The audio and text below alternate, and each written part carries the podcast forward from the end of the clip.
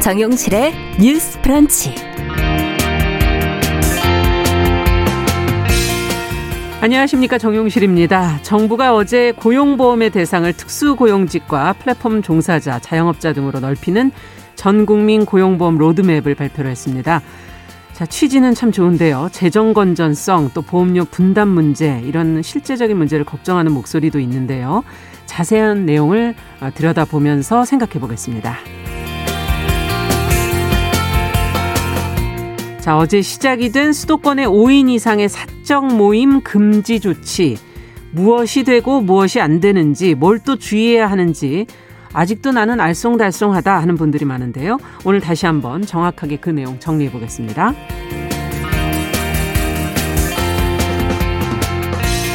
네, 만화책이 사랑을 받는 이유가 어디 있을까요? 아마도 어떤 내용이든 만화로 표현을 하게 되면 더 쉽고 생생하게 와닿기 때문이 아닐까 하는 생각이 드는데요. 눈을 크게 뜨지 않으면 잘 보이지 않는 10대와 청년들의 아픔을 눈으로 보듯이 담아낸 아, 만화책 두 권을 동네 책방 시간에 같이 읽어보도록 하겠습니다.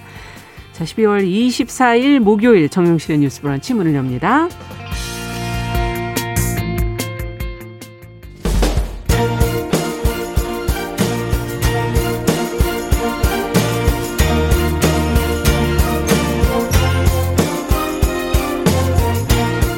여성의 감수성으로 세상을 봅니다. KBS 일라디오 정용실의 뉴스 브런치. 여러분의 의견을 기다립니다. 문자는 9730으로 보내주세요. 짧은 문자 50원, 긴 문자 100원이 부과됩니다. KBS 모바일 콩, 유튜브를 통해서도 무료로 참여하실 수 있습니다.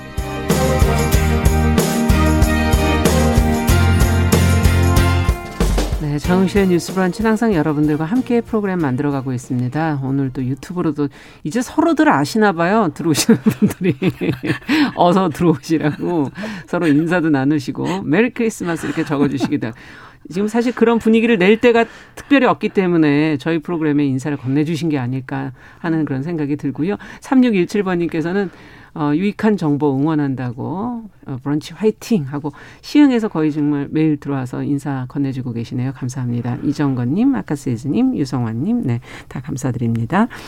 어, 유튜브로도 마찬가지죠. 미모스와님, 써니스카이님, 네, 감사드립니다.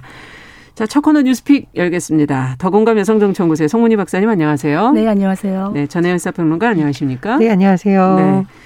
자, 오늘 첫 번째 뉴스는 앞서 이제 말씀드린 어제 이제 정부가 임금 근로자뿐 아니라 특수고용직, 플랫폼 종사자, 자영업자 등 이 모든 지금 어, 근로자들, 어, 취업자들을 대상으로 하는 전국민 고용보험의 청사진을 지금 내놓지 않았습니까? 어떤 내용인지 또 노동계 입장이 다를 거고 경영계 입장이 다를 텐데 어떻게 차이가 나는지 먼저 들여다보고 같이 고민해 보도록 하지요.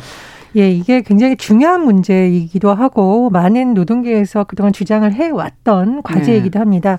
제가 예를 한번 들어보겠습니다. 요즘 코로나19로 아마 어, 배달 많이 시키시죠. 네. 그래서 모든 가족들이 띵동 하는 소리에 딱 귀를 기울였다가 택배 왔어요. 이 소리대로 활짝 웃는다. 왜냐하면 이제 음. 뭔가 본인이 원하는 물건을 시켰고 드디어 배달이 됐다라는 그렇죠. 거죠.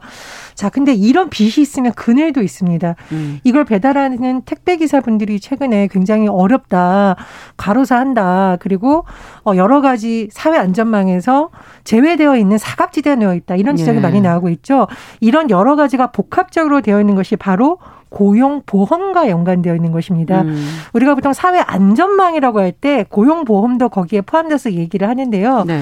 말씀해 주셨듯이 뭐 택배 기사, 학습지 교사, 그리고 왜 우리 앱으로 시키는 플랫폼 관련한 뭐 배달 기사 등등 등등해서 음. 사실은 많은 사람들이 노동 시장의 변화에 따라서 새로운 일자리에 뛰어들고 있지만 고용 보험에 있어서는 혜택을 받지 못한다는 지적이 그동안 제기됐습니다. 음. 자, 정부가 이런 가운데 2025년까지 모든 취업자에게 실업급여와 관련된 안전망을 확대한다. 즉 네. 한마디로 요약하면 전 국민 고용보험이라는 목표를 갖고 음. 단계적으로 추진을 하겠다는 것이 주요 내용입니다. 네. 자, 그런데 주목할 것은 뭐냐면요. 단계적으로 가입해서 한 2025년까지는 2,100만 명 정도로 이 대상 고용보험 적용 대상을 확대하겠다라는 것이 큰 목표이고 또 다른 목표는 뭐냐면 보통 우리가 임금 노동자라고 하잖아요. 예. 월급을 받는 정규직들의 경우에는 사실 고용보험이 잘 되어 있습니다. 그런데 이런 경우가 있겠습니다. 예를 들면은 초단시간 근로자, 근로시간이 굉장히 짧아요. 고용보험에 가입하지 못하는 상황이에요. 그러면 소득은 있는데 고용보험에서 제외되어 있었잖아요. 음. 그러니까 앞으로 이 체계를 임금을 기반으로 하는 것이 아니라 소득으로 전환해서 이런 사람들까지 함께 안고 가겠다라는 것이 큰 목표입니다. 네. 구체적으로 살펴보면은요. 특수고용 노동자들은 내년 7월부터 본격적으로 이런 것을 적용한다라는 건데요. 네. 택배 기사와 학습지 교사를 포함해서 일단 산재보험에 가입되어 있는 14개 직종부터 시작을 한다라는 것이고요. 2022년에는 배달 기사를 포함한 플랫폼 종사자로 고용보험 가입 대상이 확대됩니다. 그리고 지금 이제 자영업자들에 대한 여러 가지 어렵다라는 지적이 나오고 있는데 네. 자영업자의 경우에는 2022년 어, 중에는 단계별 적용 방안을 마련한다라는 겁니다. 그런데 이제 자영업자 같은 경우에는 보험료 부담이라던가 이런 게 또 여러 가지 문제가 있기 때문에 음. 아마 그 과정에서의 많은 사회적 논의나 이런 것이 필요하다라는 지적이 나오고 있습니다. 네. 자, 그런데 우리가 고용보험 확대하는 거 좋다라고 하는데 항상 얘기되는 것이 재정 건전성 문제이죠. 그렇죠. 그리고 노동계와 경영계 입장이 또 다를 수가 있습니다. 네. 일단 경영계의 사례를 살펴보면 한국 경영자 총협회 경총이 논평을 냈는데 이 만약에 보험료 분담이 적정하게 산정되지 않는다면 오히려 경영과 고용 불안으로 될 수도 있다라고 음. 지적을 했고요. 네. 어, 노동계에서는 일단 전국민 고용보험에 적극적으로 나선 것은 긍정적으로 평가하지만 이 조금 더 속도를 내야 된다. 그러니까 약간 상반된 입장입니다. 그런 음. 입장을 내고 있고요. 어, 정부가 여러 가지 의견을 들어서 안을 마련한다고 하는데요. 코로나19 상황에서 굉장히 어려운 어, 특수고용직 노동자들이라던가 자영업자들에게 힘이 될 수 있을지 조금 더 지켜봐야 되는 상황입니다. 네, 지금 이 뉴스 같은 경우 이제 다른 프로그램에서도 많이 다루고 있지만 좀 저희가 여성의 시선으로 조금 더 현실적인 문제들까지 해서 꼼꼼히 좀 챙겨서 들여다보도록 하겠습니다. 앞서 2,100만 명을 지금 목표로 한다고 그랬는데 그러면 재정은 준비가 어느 정도 돼가고 있는 거고 앞으로 그 기간 동안의 재정이 어떻게 준비가 돼야 되는 건지 어, 어떻게 보십니까 재정 건전성의 우려부터 해서. 지금 사실 뭐 근로자면서도 고용보험에서 누락된 사람이 374만 명이라 그래요. 네. 그래서 이런 분들을 이 고용보험 틀 안으로 좀 넣고자 하는 음. 이런 정책인데 사실 95년에 이제 고용보험이 도입됐지만은 임금 근로자 그 상근 근로자를 대상으로 하는 체계이기 그렇죠. 때문에 예. 지금의 이런 새로운 형태들을 다 포섭하지 못하는 거죠. 예. 그런데 이런 어떤 기본적인 목표나 취지에는 공감을 합니다만 예. 이번에 나온 로드맵을 또 들여다보니 어, 알맹이가 빠져 있다 이런 생각이 들어요. 네. 왜냐하면 지난 5월에 정부가 전 국민 고용보험 시대를 선언했습니다. 네. 그러면서 올해까지는 로드맵을 공개하겠다고 하면서 나온 것이 이 로드맵인데 음. 그때와 지금이 달라진 것이 별로 없는 것이 어떤 느낌이 드느냐. 우리가 왜 잘 이쁘게 꾸며진 음식 모형 있죠. 네. 그 보면은 너무나 맛나 보이고 아 저거 먹으면 참 좋겠다 이런 생각이 드는데 당장 먹을 수가 없는 거예요. 음. 왜냐하면 그 모형이 진짜 음식으로 만들어지려면 잘 재료를 섞어 가지고 배합을 하고 불도 지피고 진짜 먹을 음식으로 만들어내야 되는데 그래서 중요한 거는 비전 제시만이 중요한 것이 아니라 네. 어떻게 이거를 갈 것인가 어떤 방법으로 갈 것인가가 사실은 이 내용이 들어가야 되는데 네. 이 내용을 찾아보니 실제로는 뭐 특고라든가 자영업자들까지 다 해서 5년 내에 2,100만 명을 늘린다고 하는데요. 일단 재정 건전성 얘기 일단 없습니다. 지금도 고용보험 적자가 거의 3조 2,600억이 넘어가고 있는데 네. 그렇다면 앞으로 이 부분을 어떻게 채울 것인가에 대한 이야기가 없어요. 그리고 음. 어, 자영업자 지금도 사실은 고용보험 가입할 수 있거든요. 네. 본인이 원하고 신청하면 그런데 실제로 그 가입한 자영업자 수가 전체 자영업자의 1%도 안 돼요. 왜 음. 그런가? 음. 이분들이 소득을 밝히고 소득을 싶지 않은가요? 게좀 어려운 거예요. 예. 밝히고 싶지 않아 하는 거예요. 그리고 이분들을 다 포섭했을 때 포함을 했을 때 과연 소득을 어떻게 투명하게 우리가 할 수 있을 것인가 음. 이런 부분이 마련이 돼야 되는 것이다.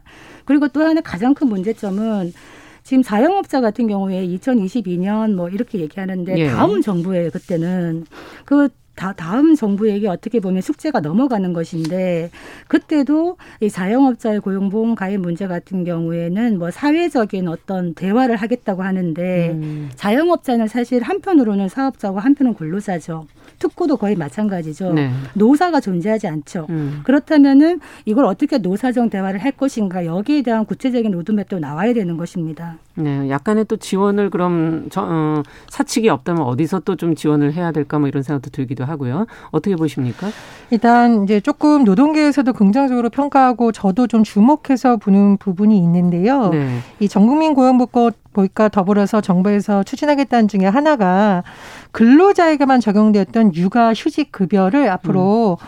뭐 특수고용 노동자던가 플랫폼 노동자 이쪽으로 확대하는 방안을 추진하겠다고 했습니다. 노동계에서도 네. 이 부분은 긍정 평가하고 있는데 사실상 우리가 특수고용 노동이나 이런 데 남성녀만 많은 것이 아니고 고용보험 사각지대에 있는 많은 부분에 비정규직을 비롯한 여성들이 많이 많죠. 지금 들어가 있어요. 네. 근데 이 여성들 같은 경우에는 정말 육아휴직을 쓸 수가 없고 완전 음. 경력 단절이 되거나 생계 벼랑 끝에 몰리는 경우가 있거든요. 음. 그래서 이런 부분은 저도 좀 긍정 평가를 하고요. 이제 박사님 말씀에 동의를 하는데 다만 제가 조금 다르게 보는 측면은 뭐냐면 지금 전 세계가 이런 문제에 사실 취해 있거든요. 그렇죠. 그러니까 정부가 지금이라도 이것을 논의를 해야 되는 거고 사실 20대 국회에서도 이 문제가 나왔습니다. 네. 저희도 한번 달았었는데 당시에는 어, 예술인과 특수고용 노동자들을 포함시키는 안까지 논의가 됐다가 특수고용 노동자까지 하는 건 어렵다라고 해서 예술에만 포함되는 네. 거거든요. 그래서 지금부터 단계적으로 차근차근 추진하는 방안이 필요하다고 봅니다. 음. 이제 다만 재정 건전성 문제는 국회 예산 정책조도 좀 지적을 한 바 있어요. 네. 지금 고용보험 기금이 어, 올해 3조 2,600억 원 적자다. 그럼 내년에는 3조 3,210억 원 적자라고 하는데 음. 이 기금 운영에 대해서 어떻게 조금 더 적자를 줄일 수가 있을지 취지는 좋지만 계속 적자가 나는 건 결국 국민 세금이 들어가는 그렇죠. 거잖아요. 네. 이 부분에 대해서는 개야 되는 거고 두 번째로 경영계하고 노동계가 의견이 첨예한 상황에서 어떤 정책을 추진했을 경우에는 말 그대로 사기업에서 극약을 들고 나오는 경우가 있습니다. 음. 고용을 못한다. 그래서 네. 이거는 어, 경영계를 설득하는 노력도 정부가 같이 해야 되는 것이지 맞습니다. 정부가 좋은 날이니까 밀어붙였다라는 했을 경우에는 부작용이 음. 나올 수도 있습니다. 그래서 네. 이런 부분에 대한 노력이 많이 네. 필요하다고 봅니다. 그러니까 정말 좋은 음. 비전과 목표를 정했으면은 세부 내용을 정말 음. 촘촘하게 넣어야 된다. 그래서 이를테면 이런 경우죠. 지금 특수 고용이나 프리랜서 하는 분들이 이직률이 매우 높습니다. 그렇죠. 통상의 임금 근로자 이직률이 4.4%라고 음. 한다면은 이분들의 이직률이 38.1% 아, 거의 여덟 배예요. 그러면 네. 이분들이 상대적으로 자유롭게 움직이면 이분들이 만약에 고용보험 들어왔을 때 구직 급여라든가 이런 음. 지출이 음. 커지는데 그걸 그러면 임금 근로자가 메꿔야 되느냐라는 음. 항의가 나올 수 있는 거죠. 그래서 이런 논의가 나오죠. 조건이 다르다. 임금 근로자와 특고 자영업자는 다르기 때문에 음. 이들의 고용보험 기금을 섞어서 어, 어떤 불편한 부담을 주는 것이 아니라 별도로 음. 각각 독립을 시키면서 기금 계정을 만들자 이런 음. 견해가 있거든요. 그래서 이런 거를 좀 촘촘하게 넣어야 되지 않겠나. 기금 운영 방식에 대한 문제도 고민해야 예, 된다는 그런 얘기시네요. 방식도 들어가야 네. 된다고 생각을 합니다. 네. 그래서 이제 아마 그 뭐 자영업자라든가 특수고용 노동직이라든가 프리랜서의 소득 파 파악을 투명하게 한다라는 건 참 불가피한 과제인 것 같습니다. 근데 계속 언급이 되는데 잘 안 되고 있지 그렇습니다. 않습니까? 근데 예. 이 투명성이라는 게 참 좋은 말인데 어떤 분들은 또 이면 투명성이 어려운 사람들을 너무 칼같이 세금 그렇죠. 걷어간다는 불만이 나올 수 있는데 사실은 그거는 우리가 전 국민적으로 사실 가야 되는 방향입니다. 그래서 음. 그 부분에 대해서는 계속 사회적으로 합의안을 만들어가는 노력이 필요하다고 보고요. 지금 전 세계적으로 좀 살펴보면 프랑스 같은 경우에도 지금 2018년에 이런 취지의 법을 제정을 했어요. 네. 그래서 모든 취업자에게 적용되는 고용보험 지금 하려고 하고 있고 어, 스웨덴 같은 경우에도 지금 계속 이런 방안을 운영 중이라고 합니다. 그리고 음. 사실은 미국에서도 바이든 정부 들어와서 계속 이런 논의가 되고 있는데 네. 어, 코로나 19가 그냥 사람의 몸에만 침투하는 것이 아니라 빈익부인 부익부라는 바이러스도 같이 퍼뜨린다는 말이 있습니다. 음. 그만큼 지금 빈익부인 부익부 현상이 상황이죠. 맞습니다. 특히 자영업자와 이런 비정규직 노동자와 음. 고용보험 사각지대인 사람들 발생한다고 하는데 어 저는 뭐 정부의 안도 좋습니다만 사실은 구체적으로 우리가 이렇게 어떤 합의안을 만들어갈 때 국회 역할이 정말 중요하거든요. 음. 그래서 이 부분에 대해서 국회에서도 좀 심도 있는 논의를 함께 해가고 저는 반대 의견도 이거는 꼭 청취를 해야 된다고 생각을 해요. 네. 말씀해 주셨듯이 뭐 투명성 문제, 재정 건전성 문제 그리고 경영계의 우려를 어떻게 불식시키지에 대한 깊은 음. 고민도 필요하다고 봅니다. 소득이 투명하게 밝혀지는 거는 사실 월급 받는 사람들밖에 없죠. 그렇죠. 그렇기 때문에 음. 이런 것들을 어떻게 촘촘하게 설계하느냐가 참 중요하다. 그리고 음. 보다 근본적으로 저는 전 국민 고용 보험 시대로 나가는 거는 취지는 중요한데 그래도 또 빠지는 부분이 있을 겁니다. 그렇죠. 그리고 지금 사, 어떤 산업 생태계가 변화하면서 이 실업이라는 게 나의 일이 바로 될 수가 있는데 음. 이거를 고용보험으로 다 마크하기는 되게 어렵다. 그래서 만약에 그럼에도 불구하고 고용보험에서 빠지는 분들이 있다면은 그분들에게 또 맞는 별도의 어떤 공제 제도라든가 음. 민간 보험이라든가 이런 부분도 정부가 같이 고민을 해봐야 되는 시점이 아닌가 이런 생각이 듭니다. 산업 구조가 너무나 크게 네. 변화하기 때문에 예 근본적인 부분에 지금 챙겨야 될 것이 너무 많구나 하는 그런 생각이 드네요. 자, 다음 뉴스로는 서울시가 성매매 피해 여성의 생활 안정을 돕기 위한 조례를 제정을 했다고 하는데 어떤 취지와 어떤 내용들을 담고 있는지 저희가 좀 들여다볼까요? 전혜연 평론가께서 좀 전해주시죠. 예, 서울시 의회에서 여성폭력 방지 피해자 보험이 지원에 관한 조례 개정안이 만장일치로 20일 의결이 됐습니다. 예. 쉽게 말하자면 성매매 피해 여성이 그래도 다시 생활에 복귀를 할 수 있게 하시지 않으면 또다시 음. 성매매 현장으로 나갈 수밖에 없는 현실을 타개하기 위해서 구체적인 지원이 필요하다라는 내용이고요. 네. 예를 들면 주거지를 마련하다던가 사회 복귀를 위해서 직업 훈련을 지원하도록 하는 방안 등이 들어가 있습니다. 근데 이게 서울시 조례이다 보니 어, 다른 뭐 자치구의 조례라든가 이런 거 중복되지 않아야 되잖아요. 아, 그렇죠. 그래서 지원 대상의 경우에는 영등포구 영등포동 일대, 성북구 하월골동 일대, 강동구 천호동 일대에 이 과거 성매매 직결지의 성매매 피해자로 한정이 됐습니다. 음. 그리고 조금 논란이 있는 부분이 있는데요. 그렇다면 지원 대상을 어디까지 해야 되느냐에 대해서는 좀 이견이 있었던 것으로 전해지고 있습니다. 아. 그래서 결국 결론이 난 내용을 보면 당초에 논의됐던 안보다 좀 대상이 축소된 것으로 전해지고 있는데요. 예. 원래는 성매매 피해자 및 성을 파는 행위를 하는 사람으로 정했지만 개정안의 경우에는 성매매 피해자로 한정이 됐습니다. 그런데 문제는 뭐냐? 예. 이 여성단체나 이런 데서 좀 지적하고 있는 경우에는 그러면 폭력 피해자라는 것을 어떻게 증명을 해야 되며 또 피해자라는 것을 증명하는데 상당한 시간과 노력이 들기 때문에 조례의 취지가 오히려 퇴색할 수 있다라는 지적도 나오고 있는 상황입니다. 네. 어쨌든 지금 지원 대상도 원안보다 축소됐다는 얘기도 해주셨고 피해자임을 본인이 또 증명해야 된다고 하는 이런 또 걸림돌이 하나 더 생겼고요. 어 어떻게 보십니까? 이게 이제 성매매 집결지들이 있잖아요. 어떤 있죠. 어떤 지역에 그 지역을 이제 폐쇄를 하고 나면 성매매 피해 여성들이 하루 아침에 이제 삶의 근거지를 그렇죠. 잃기 때문에 또 다른 곳으로 말하자면 음성적으로 음. 숨어들 수밖에 없다. 이런 문제를 해결하기 위한 것인데 어, 한국이 성매매 특별법이 있죠. 그래서 네. 성매매를 알선하거나 이런 사람 처벌합니다. 그런데도 아직까지 공공연하게 성매수가 이루어지고 있죠. 음. 세계 6위 이게 뭘까요? 뭐가 또 6입니까? 뭐 자랑스러운 예. 건 아닌 것 같은데 미국의 암시장 전문 그 조사 기관에서 성매매 산업의 규모를 조사를 해보니까 한국이 참 세계 6위를 차지했다. 네. 그 정도인데 어느 정도 수준이냐면 성매매 산업의 수준이 13조가 넘는 거예요. 네. 그만큼 이게 방대하게 하나의 산업으로 자리 맡고 있다. 네. 그래서 한국의 성매매 특별법의 특징이 뭐냐 하면은 강제적으로 성매매된 여성들만 피해자로 규정하고 있어요. 음. 그런데 어떻게 내가 강제적으로 성매매에 들어갈 수밖에 없었는가라는 거를 실제로 그 여성들이 입증하기가 어렵고 그렇죠. 또 같이 처벌을 받을 수 있기 때문에 신고를 주저한다는 겁니다. 음. 숨어 숨어둔다는 것이죠. 그래서 이걸 해결하기 위해서 어떻게 해야 되느냐?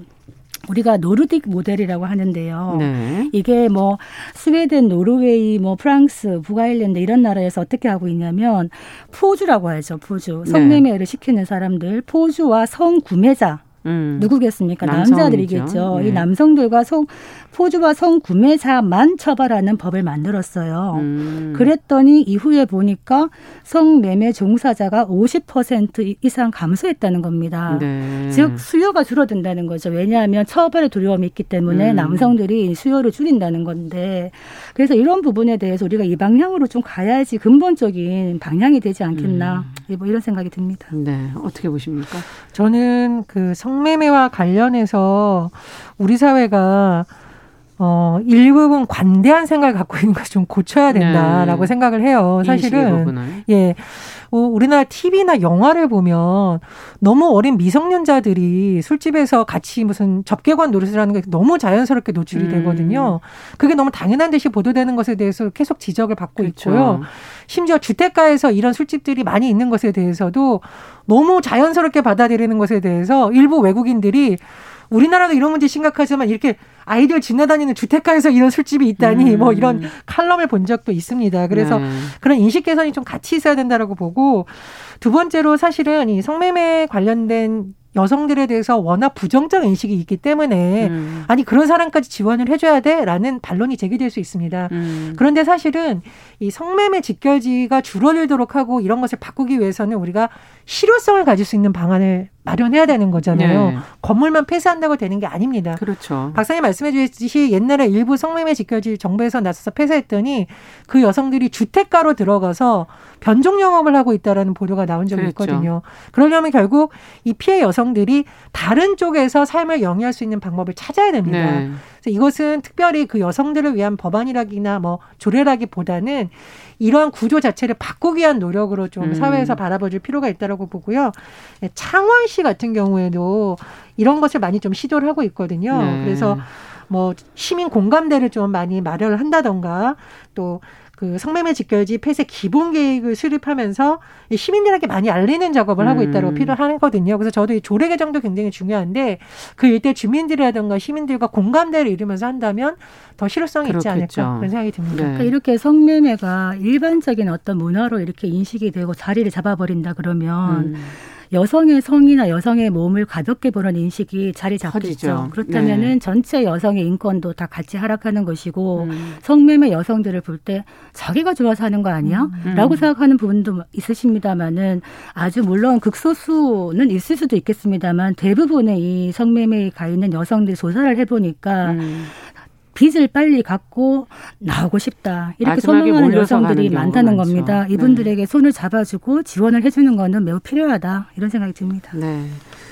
자, 마지막으로 저희가 짧게 좀 가보도록 하죠. 지금 요양병원에서 코로나19 집단 감염이 많이 발생을 하고 있는데 안타까운 건 가족들마저도 환자 돌보기를 포기하는 경우가 많아서 방역 당국이 도리어 지금 이제 어려움을 호소하고 있다는 보도 내용이에요. 송문희 박사님께서 좀 정리해 주시죠. 지금 이 기사에 따르면은 네. 이제 요양병원 확진자가 많아지고 또 이분들이 사망도 늘어나고 있는데 네. 기존에 이제 의료원의 간호사들이나 환자들을 다 볼 수가 없다는 거예요. 왜냐하면 특히 치매나 와상 환자들 같은 요양원 환자들은 예. 24시간 돌봄이 필요한데 맞아요. 이걸 할 수가 없다. 그래서 음. 가족 한 명이라도 좀 도와주면 좋겠는데 실제로 가족이 우리는 할 수가 없 어요라고 얘기하는 가족들도 있어서 힘들다. 아. 뭐 이런 기사였습니다. 그런데 저는 보면서 네. 어, 가지 못하는 그 가족의 마음은 또 어떨까. 음. 사실 또 밖에서 생업을 하고 생계를 꾸려 나가야 되는 가족이 음. 막상 나가서 언제까지 그걸 할 수도 없는 거기 때문에 네. 그래서 요양원으로 보낸 것 아닙니까? 그래서 네. 이거는 가족에게 맡기기보다는 사실은 국가적인 차원에서 좀 준비가 돼야 되는데 실제로 찾아봤더니 지금 부천의 요양병원에서도 22분의 환자들이 돌아가셨어요. 다 노인들이시죠. 그렇죠. 그래서 아, 그러면은 지금 이게 문제가 뭐냐 하면 이분들이 병상을 기다리다가 돌아가시는 분도 네. 있고요. 또 그 안에서 좁은 요양원에서 확진자와 비확진자가 같이 섞여서 기다리는 경우도 있고 아. 이렇기 때문에 많이 안타까운 것이다. 실제로 지금 울산의 한 요양병원을 보니까요. 예. 이 요양병원은 이제 치료 코로나19를 치료할 수 있는 병원이 아니에요. 그런데 나가려고 했더니 울산에는 공공병원이 없어요. 또 나갈 수가 없네요. 예. 그리고 민간 병원에도 병상을 확보하기가 어려운 보니까 이분들이 기다리고 있는 거예요. 음. 사망자가 늘어나고 있고 이런 부분은 사실은 지자체나 국가가 빨리 들어갈 수밖에 없는 부분이다. 가족의 음. 몫으로 남길 수는 없다. 이런 네. 생각이 듭니다. 네. 어떻게 보십니까? 한때 일부 지자체에서 의료원이 왜 돈을 못 버냐 폐쇄해야 된다. 그리고 뭐 의료원도 수익 사업을 예. 해라 이런 게 이제 각 지자체에서 논란이 된 바가 있는데 네. 사실 메르스 사태도 그렇고 코로나19라는 이런 감염병 사태에서는 음. 공공성을 가진 의료원이 음. 환자들의 생사의 여타를 그 결정짓는 굉장히 중요한 거점이 됩니다. 네. 그래서 네.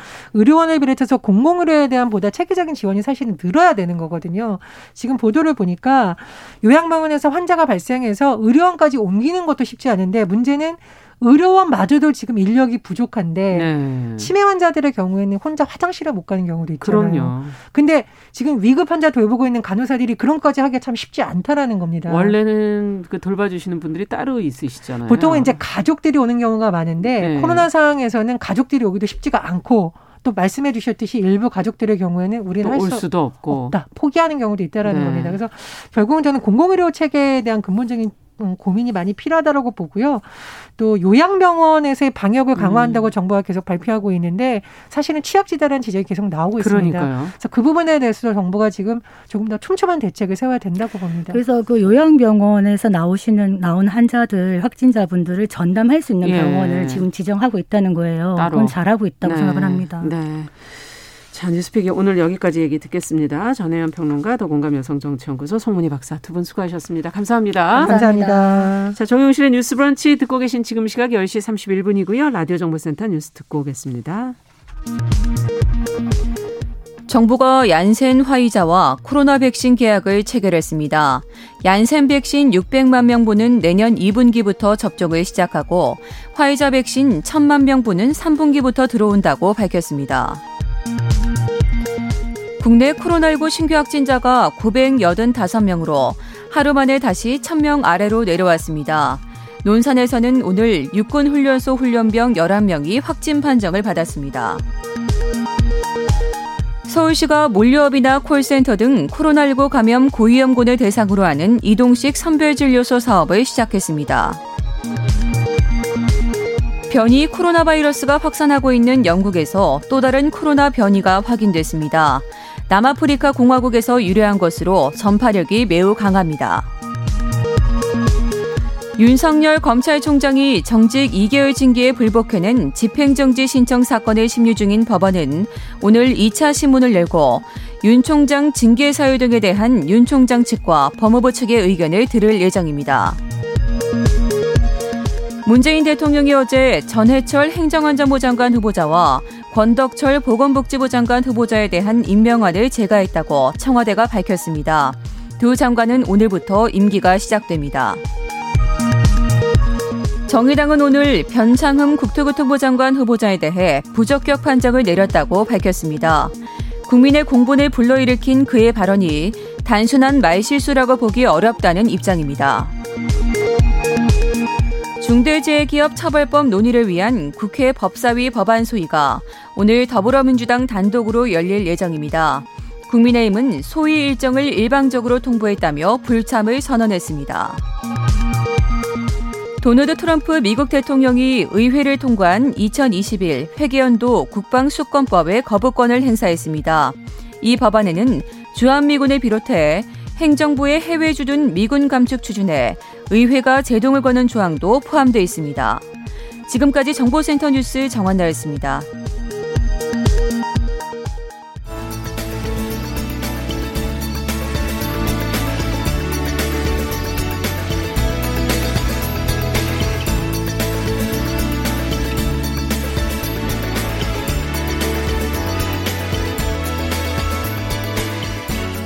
세상을 보는 따뜻한 시선.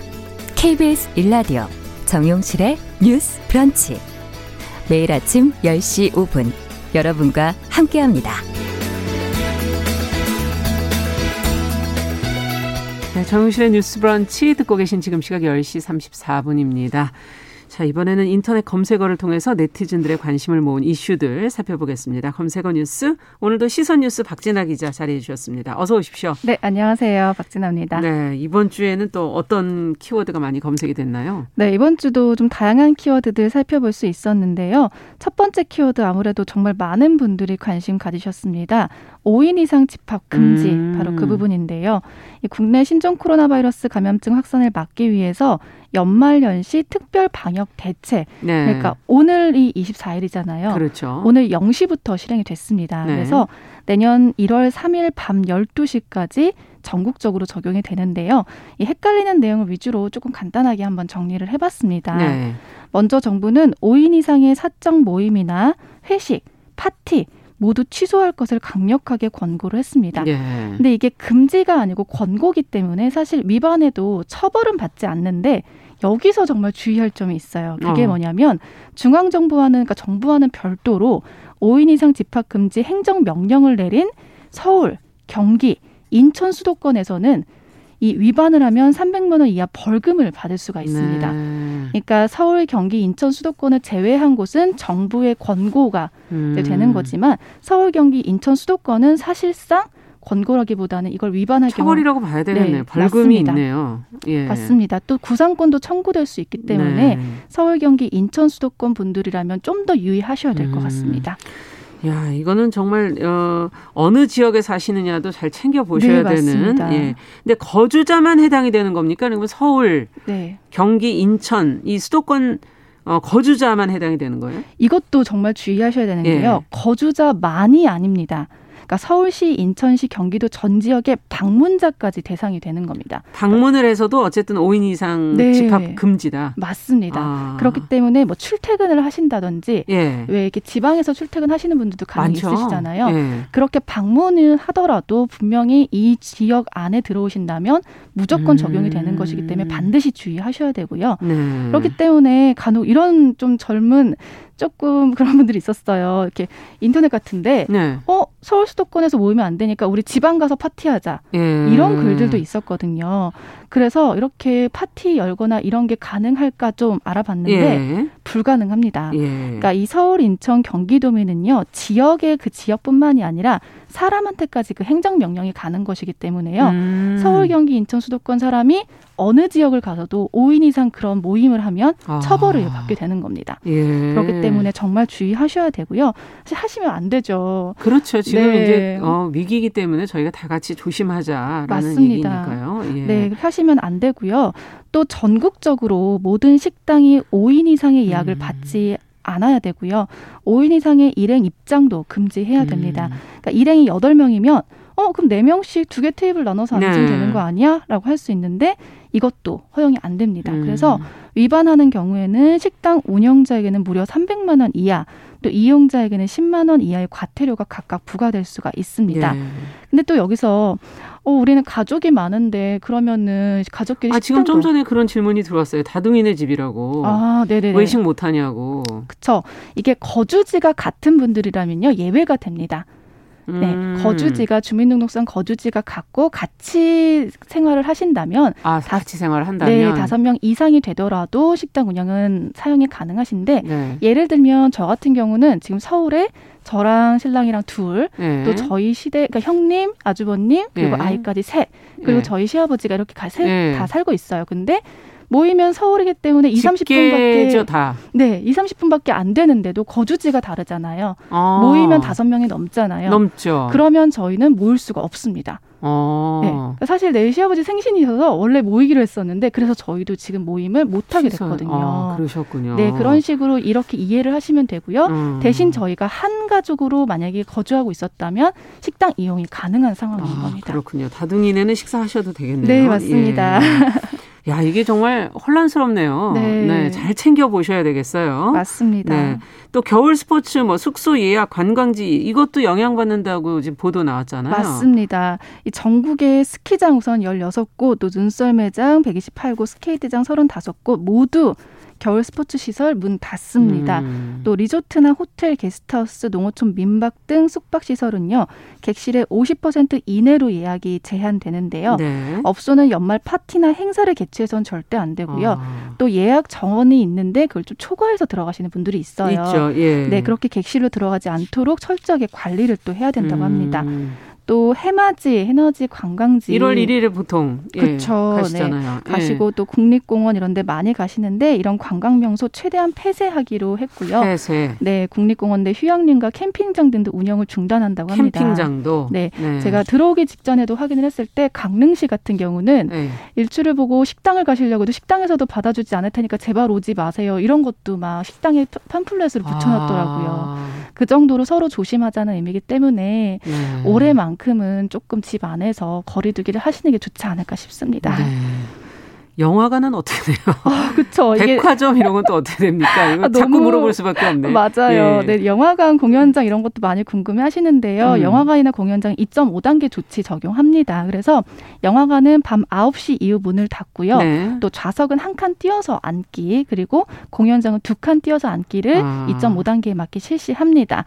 또 백화점 302곳과 대형마트 433곳은 손님 출입할 때 발열 체크를 의무적으로 해야 되고요. 예. 여기서 중요한 게 시식, 시음, 견본품 사용이 음. 금지가 됩니다. 네. 또 이용객 휴식 공간들도 있잖아요. 그렇죠. 다 쉬시는 곳. 네, 네. 폐쇄가 되는 아. 거고요. 또 견본품 하는 화장품들 많이 떠오르세요. 네. 네. 화장품 사기 전에 이렇게 좀 사용해보고 사시거나 네, 네 그렇죠. 그런 경우들 있잖아요. 피부에다 바르게 되잖아요. 그렇죠. 네. 그런 건데 여기도 화장품이 포함되기 때문에 아. 화장품도 견본품 사용이 금지가 되고요. 그러니까 이 목적 자체가 사람 간의 접촉을 최소화하는 거기 때문에 음. 아무리 마스크를 착용하고 있고 하더라도 하더라도 이런 견본품 사용이 금지된다는 것도 아셔야겠습니다. 예, 아유, 챙기실 게 참 많구나. 네. 비대면이 원칙이라는 걸 잊지 마셔야겠구나. 네. 또 파티는 올해는 못 하는 거구나. 네, 젊은 분들도 조금 아쉽긴 하겠지만 시간이 많잖아요. 맞아요. 네, 그렇게 생각을 해야 될 것 같아요. 네. 자, 다음은 어떤 키워드가 있을까요? 네, 다음은 랜섬웨어 주의인데요. 예. 연말 연시 앞두고 카드나 연하장으로 위장하거나 또 연말 정산 변경 안내 이런 제목을 음. 달아서 그런 공공기관에 사칭한 랜섬웨어 주의보가 좀 내려졌습니다. 과학기술정보통신부는 23일 악성 코드를 첨부한 메일을 보내서 이 랜섬웨어 감염을 유도하는 해킹에 대한 대응 방안을 마련했다고 밝혔는데요. 네. 랜섬웨어가 무슨 뜻이냐면 그러니까 ransom 몸값이라는 뜻과 음. 소프트웨어의 합성어입니다. 그러니까 데이터를 암호화해서 사용을 못하게 하는데 이 사용 못한 걸 인질로 잡고 있는 거죠. 그러면서 음. 돈 줘, 돈 내놓으면 내가 이거 풀어줄게. 이렇게 하는 게 바로 아. 이런 악성 코드가 랜섬웨어라고 하는데 사실상 랜섬웨어에 걸리면 복구가 불가능하다고 보셔야 돼요. 아이고. 그렇기 때문에 걸리지 않는 게 가장 중요하고요. 실제로 지금까지의 사례에서도 금전을 요구해서 돈을 줬음에도 불구하고 회복되지 않는 경우가 거의 90% 이상입니다. 음. 네, 그렇기 때문에 반드시 기억하셔야 되고요. 그래서 제일 중요한 게 대부분 이런 랜섬웨어가 메일에 출처가 불명한 매 URL 주소가 오거나 인터넷 주소들 네 그리고 음. 다운받기 파일이 좀 주소가 이상한 그러니까 코드명이 좀 이상한 음. 것들이 있습니다. 그런 것들로 오는 경우가 특징이라는 것도 기억하시면 될 것 같습니다. 근데 그게 저 이상한 건지 아닌지는 좀 아시는 분들만 아시고 네. 잘 모르시니까 그 네. 그 잘못 눌렀다가 이제 그렇게 되시는 건데 맞습니다. 이런 피해를 막으려면 어떻게 할까요? 아예 누르지를 말아야 되나요? 네, 사실 아예 안 누르는 게 가장 음. 좋은 건 맞는데요. 일단 최소한이라도 조금 막기 위해서는 최신 버전 소프트웨어를 사용하는 게 가장 좋고요. 보안 업데이트를 수시로 적용하셔야 보안 됩니다. 업데이트. 네, 그리고 메일 받은 후에 특히 첨부 파일 형식이 우리가 일반적으로 아는 뭐 한글 파일이다 뭐 이런 것들이 있잖아요. 네네.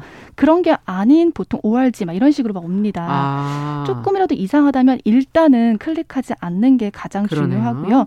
또 파일 공유 사이트 같은 경우도 있습니다. 그렇죠. 어디 가서 파일을 공유받아 오시는 네, 경우 네. 있잖아요. 그때도 파일 내려받기 할 때 이런 아. 이상한 그런 것들이 있기 때문에 정말 중요 중요하게 여기셔야 되고요. 또 실제로 만약에 사태를 대비해서 정말 중요한 데이터들은 사실 음. 주기적으로 백업을 해두시는 게 그거는 맞는 말인 것 같아요. 네, 가장 좋은 잊어버려서 그런데 예. 맞습니다. 네.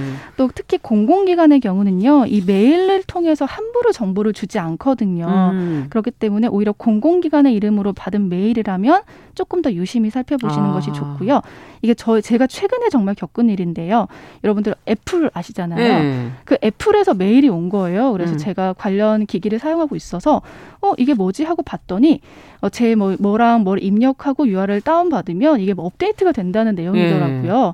그래서 근데 애플이 이렇게 준 적이 없는데 이상하네라는 그러네요. 생각이 들어서 제가 다른 포털 사이트에 애플 피싱 이렇게 쳐봤더니 그런 관련된 나와요? 피해 사례가 굉장히 많이 나오더라고요. 그렇군요. 그래서 조금이라도 이상하다면 포털 사이트에 관련 검색을 한번 해보시는 것도 좋은 방법일 것 같습니다. 네. 검색어 뉴스, 시선 뉴스 박진아 기자와 함께했습니다. 오늘 소식 감사합니다. 네, 감사합니다. 우리는 만났다. 월요일부터 금요일까지 오전 10시 5분엔 뭘 해요? 참고로 말하지만 정용실의 뉴스 브런치를 들어요.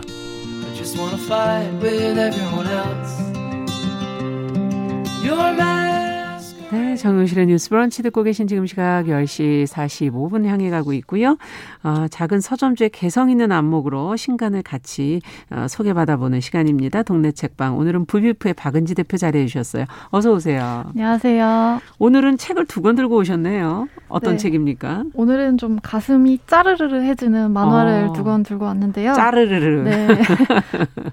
아픕니다. 웃으면서 어. 말하고 있지만. 그렇군요. 네. 파견 노동의 아픈 현실을 그린 문 밖의 사람들과 아. 성추행 이후의 시간을 다루는 만화 비밀을 알아야 할 시간인데요. 예. 네, 이 두 권의 만화가 다루는 주제는 다른데 음. 잘 보이지 않는 곳의 10대와 20, 30대 청년의 삶을 너무 생생하고 현실적으로 담아내고 음. 있어서 소개해 드리려고 가져왔습니다. 야, 박은지 대표가 아무래도 잘못이다 보니까 저요. 감사합니다. 예. 저희가 좀 어, 다른 사람들의 삶을 좀 이해해 보자 하는 네. 의미로 지금 만화책 두 권을 갖고 오셨어요. 네. 문 밖의 사람들 비밀을 말할 시간. 표지 잠깐 보여 드렸고요. 자, 그러면 한 권씩 보죠.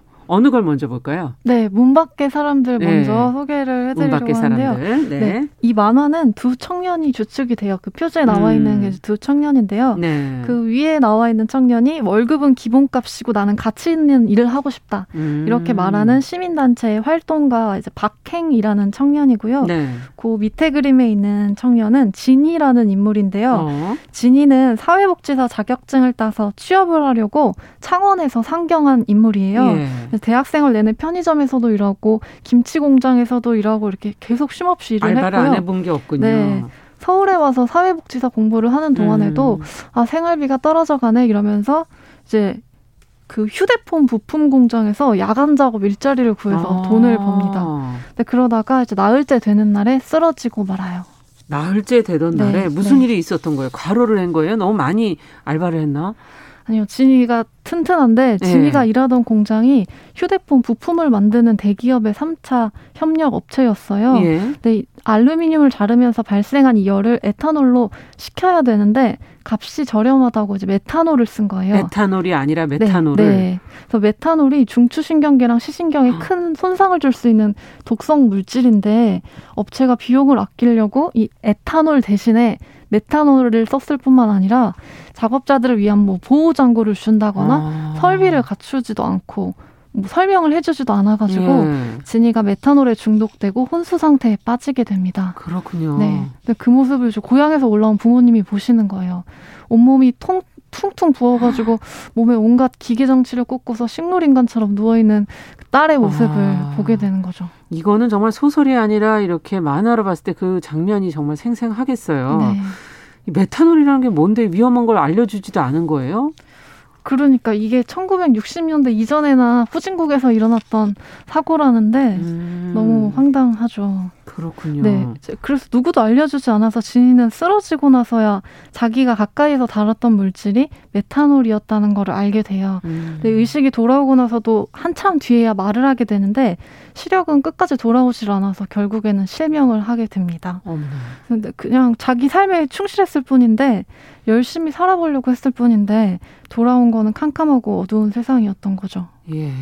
앞서 파견 노동의 아픈 현실을 그렸다는 게 바로 이런 얘기군요.